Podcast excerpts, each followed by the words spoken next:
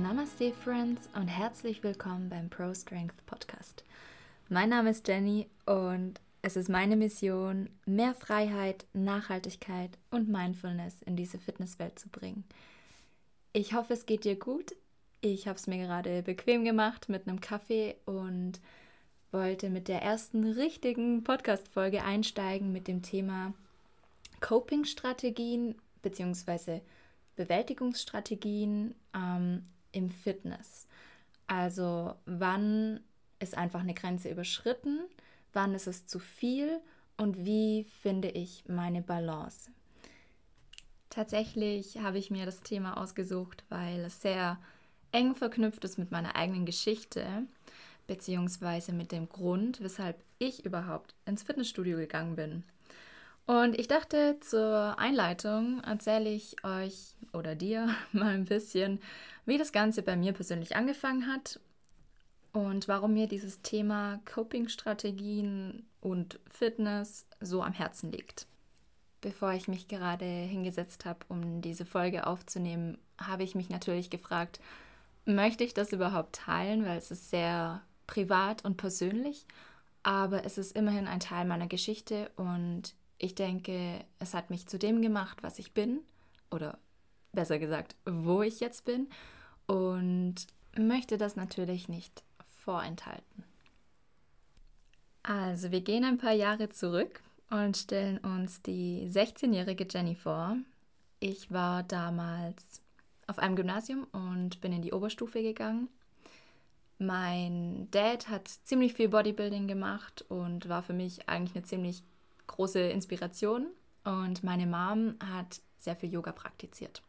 Also irgendwie bin ich auch eine Mischung aus beidem geworden. so viel kann ich jetzt schon sagen. Aber damals, als ich 16 war, ist etwas passiert in meiner Familie.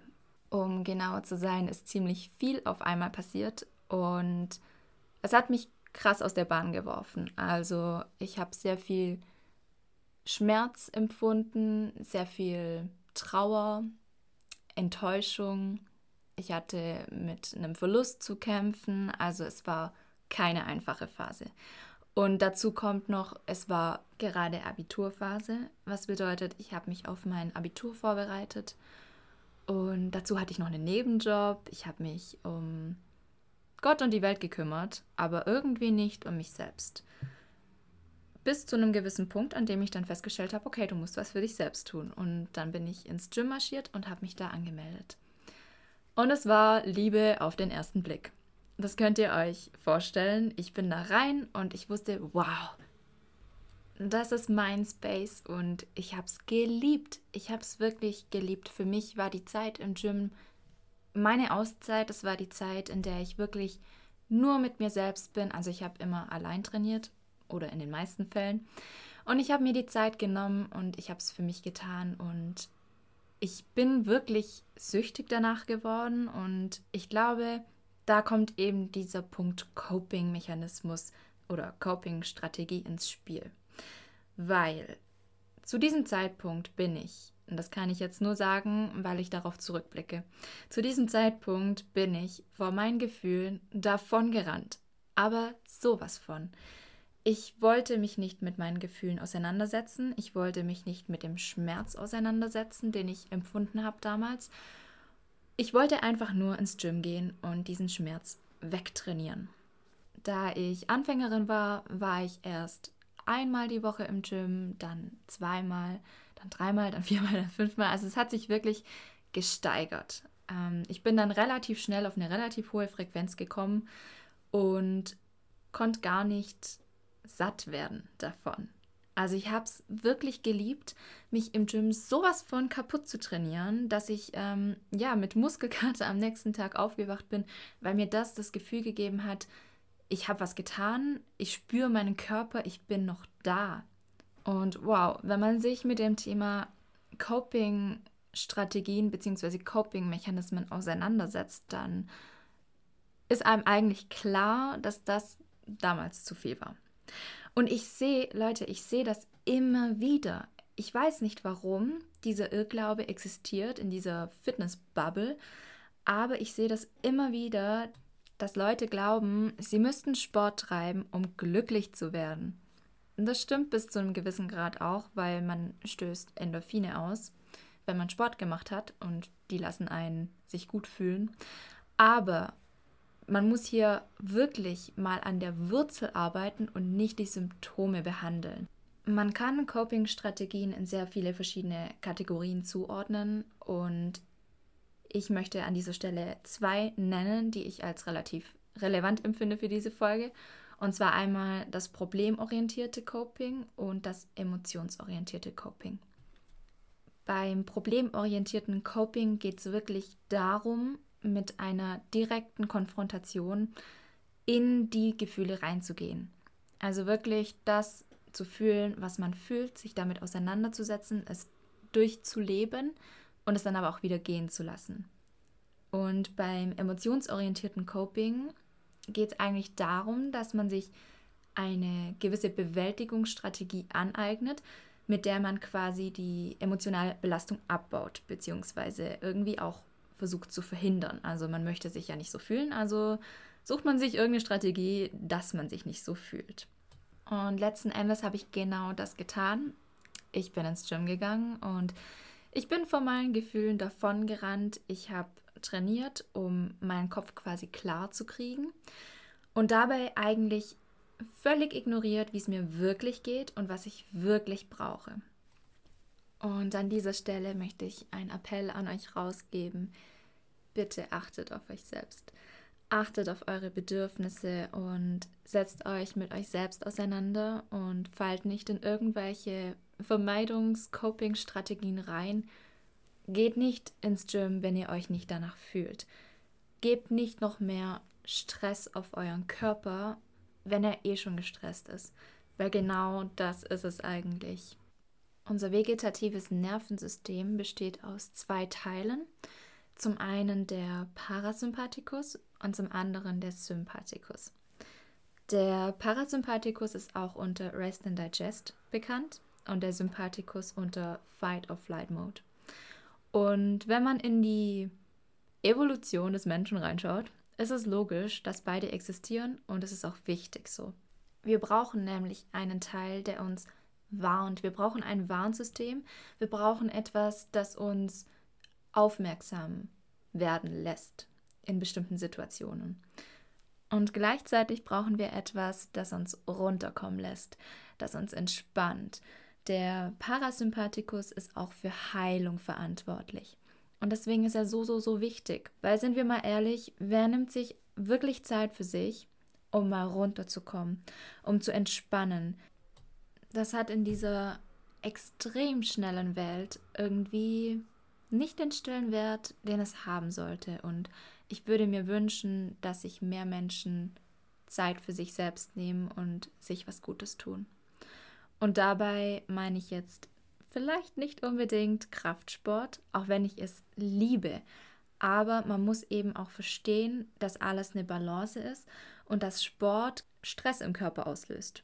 Sport ist eigentlich ein von außen reinkommender Reiz, der den Körper aus der Homöostase bringt, also aus dem Gleichgewicht. Und das wiederum bedeutet Stress. Das heißt, wollen wir wirklich Stress auf einen gestressten Körper raufgeben? Wisst ihr, was ich meine? Das macht nicht wirklich viel Sinn. Und auch wenn ich als Trainerin jedem empfehlen würde, Sport zu machen, jedem empfehlen würde, Krafttraining zu machen, gibt es trotzdem Gründe, warum ich das manchen Personen nicht empfehlen würde. Und zwar, wenn jemand wirklich dauergestresst ist und dann anfängt, Krafttraining zu machen, dann wird diese Person früher oder später in Sympathikotonus-Übertraining kommen. Das ist unvermeidbar und das kann man dann auch mit einem Burnout gleichsetzen. Und auf die Spitze treiben wollen wir es wirklich nicht. Das bedeutet, wenn eine Person wirklich gestresst ist, sollte sie sich Zeit für Dinge nehmen, die den Parasympathikus aktivieren, die sozusagen diesen Rest and Digest Modus anwerfen, kann man das so sagen, anspringen lassen, diesen Parasympathikus aktivieren. Das ist das richtige Wort. Und dabei müssen wir uns auch eingestehen, dass Fitness als Coping-Strategie gar nicht so gut funktioniert.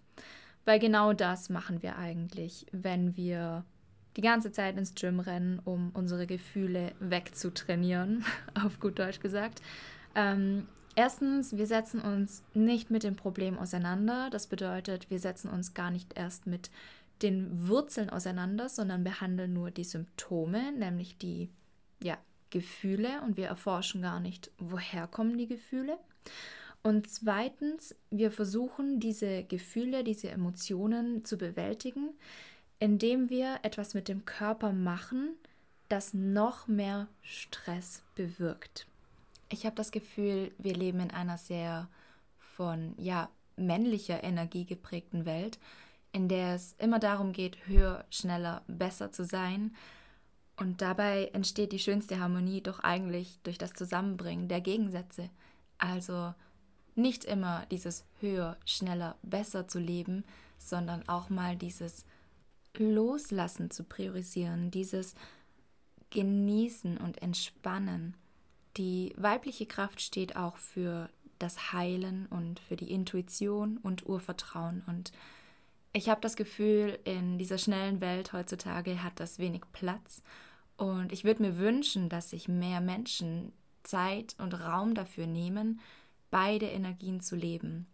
Und wenn man an einem Punkt ist in seinem Leben, so wie ich damals, an dem dieses Loslassen und dieses Heilen so, so wichtig ist, dann nehmt euch Zeit dafür, tut das. Und ich denke, es ist eine Lebensaufgabe, diese Energien ins Gleichgewicht zu bringen.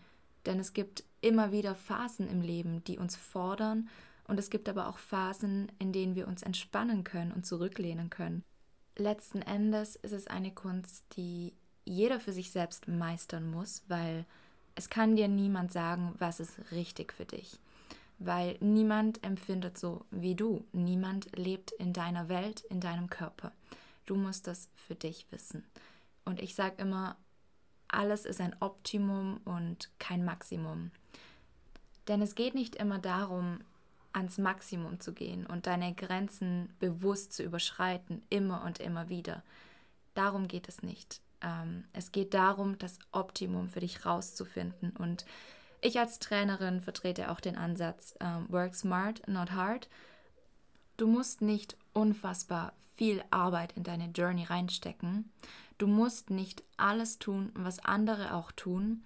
Du musst für dich rausfinden, was die effizienteste und smarteste Art und Weise ist, an dein Ziel zu kommen. Bestimmt fragt ihr euch jetzt, wie erkenne ich denn überhaupt, dass ich aus dem Gleichgewicht bin? Wie erkenne ich, dass ich mehr weibliche Energie bzw. mehr parasympathisches Nervensystem aktivieren darf? Also, wenn ihr das Gefühl habt, ihr seid außergewöhnlich müde oder ihr habt Schlafstörungen, innere Unruhe, Unkonzentriertheit und vielleicht sogar depressive Stimmung, ist das auf jeden Fall ein Zeichen. Und wenn ihr Kraftsport macht und am Tag danach merkt, ihr habt wirklich krassen Muskelkater, ihr regeneriert viel, viel schlechter, ihr habt Muskelschmerzen, die Leistung geht irgendwie konstant runter, dann ist das auch ein Zeichen. Und das können auch kleine Anzeichen schon sein. Ihr seid reizbar, ihr seid aggressiv, ihr habt vielleicht Kopfschmerzen über den Tag verteilt. Und ein Punkt, der ganz, ganz, ganz wichtig ist, ist der Appetit.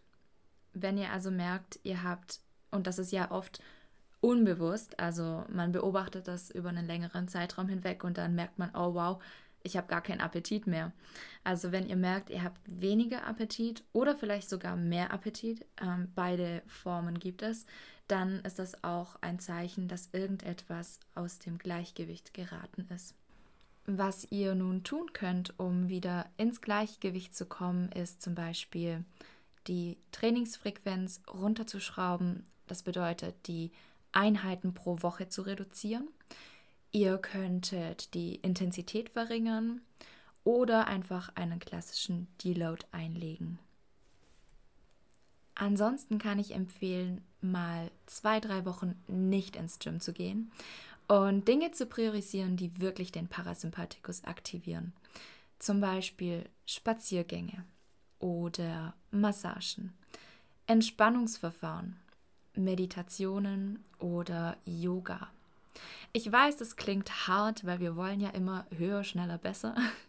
Aber es ist so, so, so wichtig, sich diese Zeit auch einzuräumen, damit man wieder voll ins Gleichgewicht kommt und wieder voll funktionieren kann. Ich hätte das gerne früher gewusst und hätte damals auch nicht jeden Tag ins Gym gehen sollen. Ich glaube, zweimal die Woche hätte es auch gereicht, aber wie gesagt, es ist alles ein Optimum, kein Maximum und das muss man für sich rausfinden. Und damals war ich noch nicht so sehr am Optimum interessiert und ich dachte auch, dieses Training hilft mir aktiv, äh, mich gut zu fühlen. Aber letzten Endes habe ich damit noch sehr, sehr, sehr viel Stress auf meinen Körper gegeben und möchte eben in dieser Podcast-Folge einfach den Appell an euch rausgeben. Man muss nicht immer 120 Prozent geben, man darf auch mal 80 Prozent geben oder auch nur fucking 20 Prozent, wenn es einfach nicht anders geht.